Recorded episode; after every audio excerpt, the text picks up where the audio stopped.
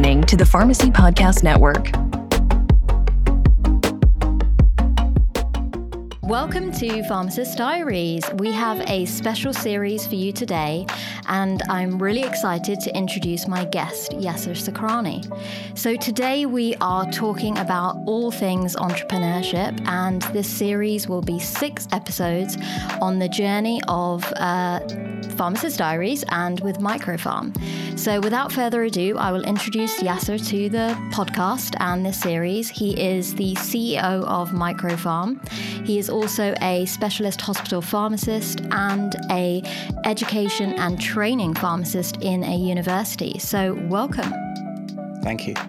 I'm really excited for you to be with me today on the podcast. And like I said, I'm a bit nervous today for some reason, which is really random for me, but it's all good. So today's uh, the first episode of this series is all about decision to transition. So I wanted to share with my uh, listeners and people that watch my podcast all about the reason why I created Pharmacist Diaries, but I also being a, an entrepreneur yourself, want you to share your journey. So, so I guess uh, for me, Pharmacist Diaries was a concept which started when I was teaching university students at King's College London. So, um, I was mainly teaching first year students at the time. Um, it was kind of the height of COVID where we were transitioning from face to face education to online. But when I went into those massive lecture theatres with 150 students and I was teaching them about um, law and ethics, looking at the start of looking at the BNF, um, looking at how it links back to your pharmacy career and the jobs that you have, I, I found a lot of students making some quite negative comments about the profession um, and making judgments about community pharmacy, um, about the difficulty with regards to getting into the industry and a lot of students just focusing on the clinical aspect of pharmacy and how you need to be really good at the clinical aspect in order to be a great pharmacist, which of course you do. But there are so many skills and so many other, I guess, um, values and passions that you can have within your kind of personal life and professional life, which you can put into your career in so many different ways. I mean, look at us. We're both hospital pharmacists. We both love education and training. And now we are both entrepreneurs starting our own businesses. So when I identified this kind of gap or this lack of information and um, the motivation to become a pharmacist was a little bit vague for me, for the students. Um, I started looking around to see what information was out there for, for them to learn about the variety of careers. And within the UK, I found there wasn't really that much information. A lot of the KCL students travel to university um, back and forth because they live at home because it's too expensive to live in London. Um, so I was thinking, how can I educate them on their commutes? And I'm a massive fan of podcasting. I'm a massive fan of listening to them. And I thought, wow, this is actually a really unique opportunity for me to get in their earbuds.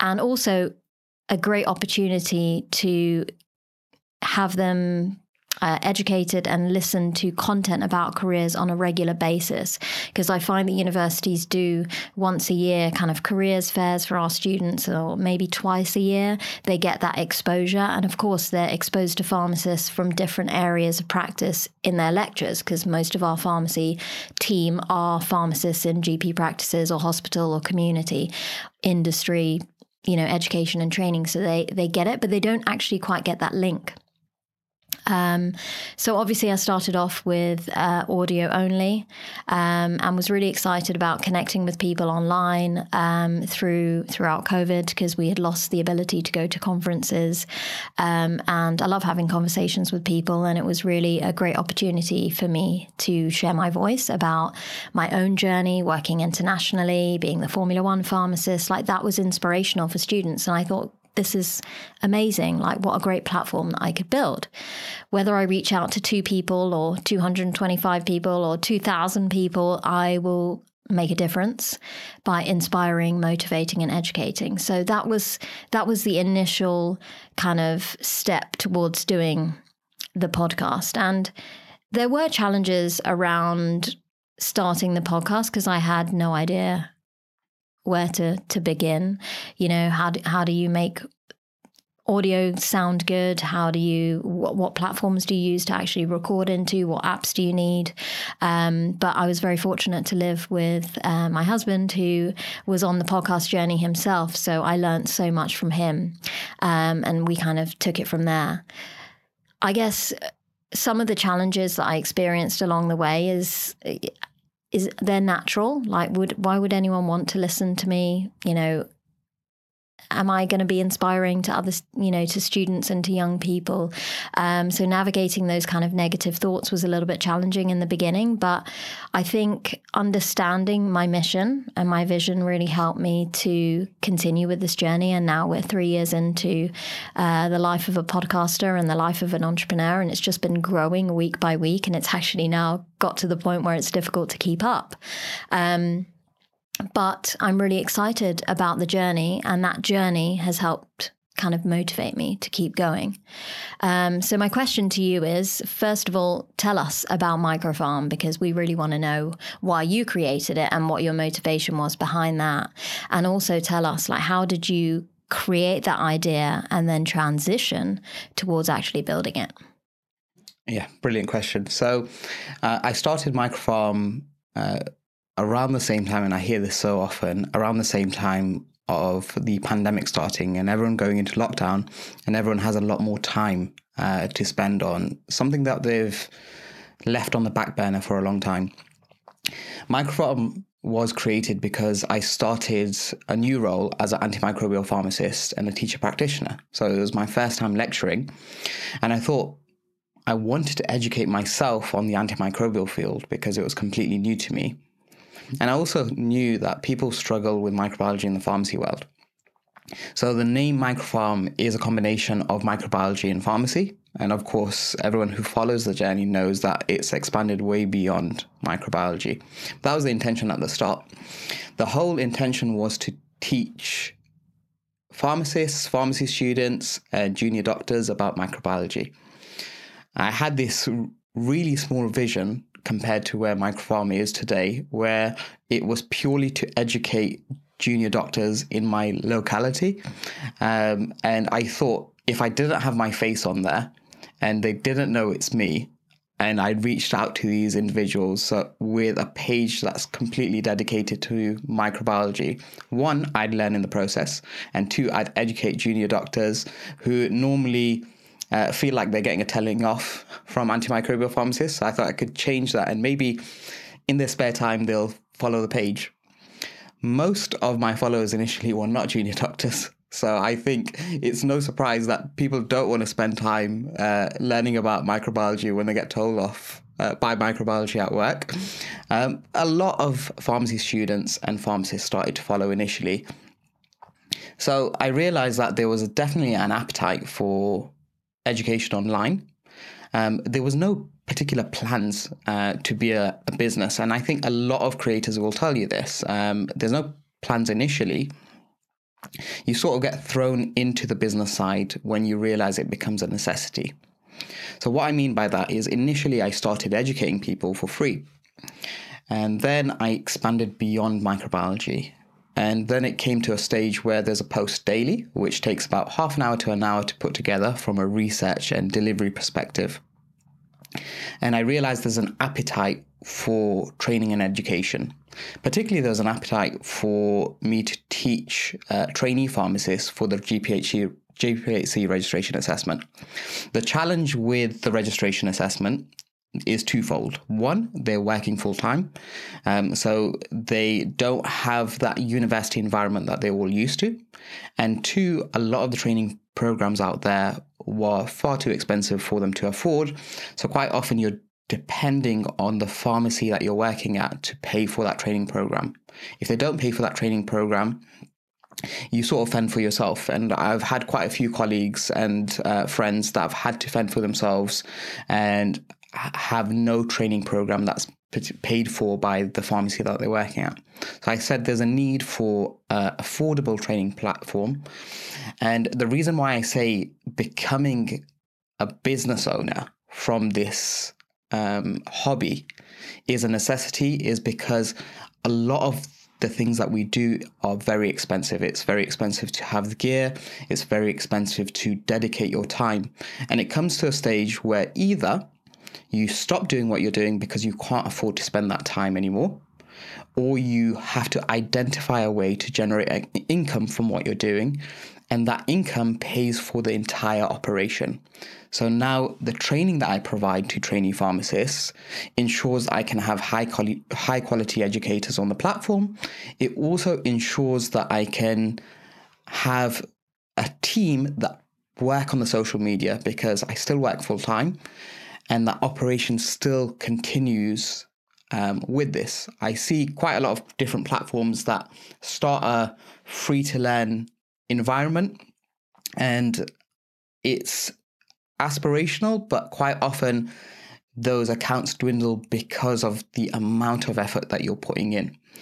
So I think there's a lot of, there can be a lot of negativity around charging for products, but at the same time, you need to value the time that you put into those products.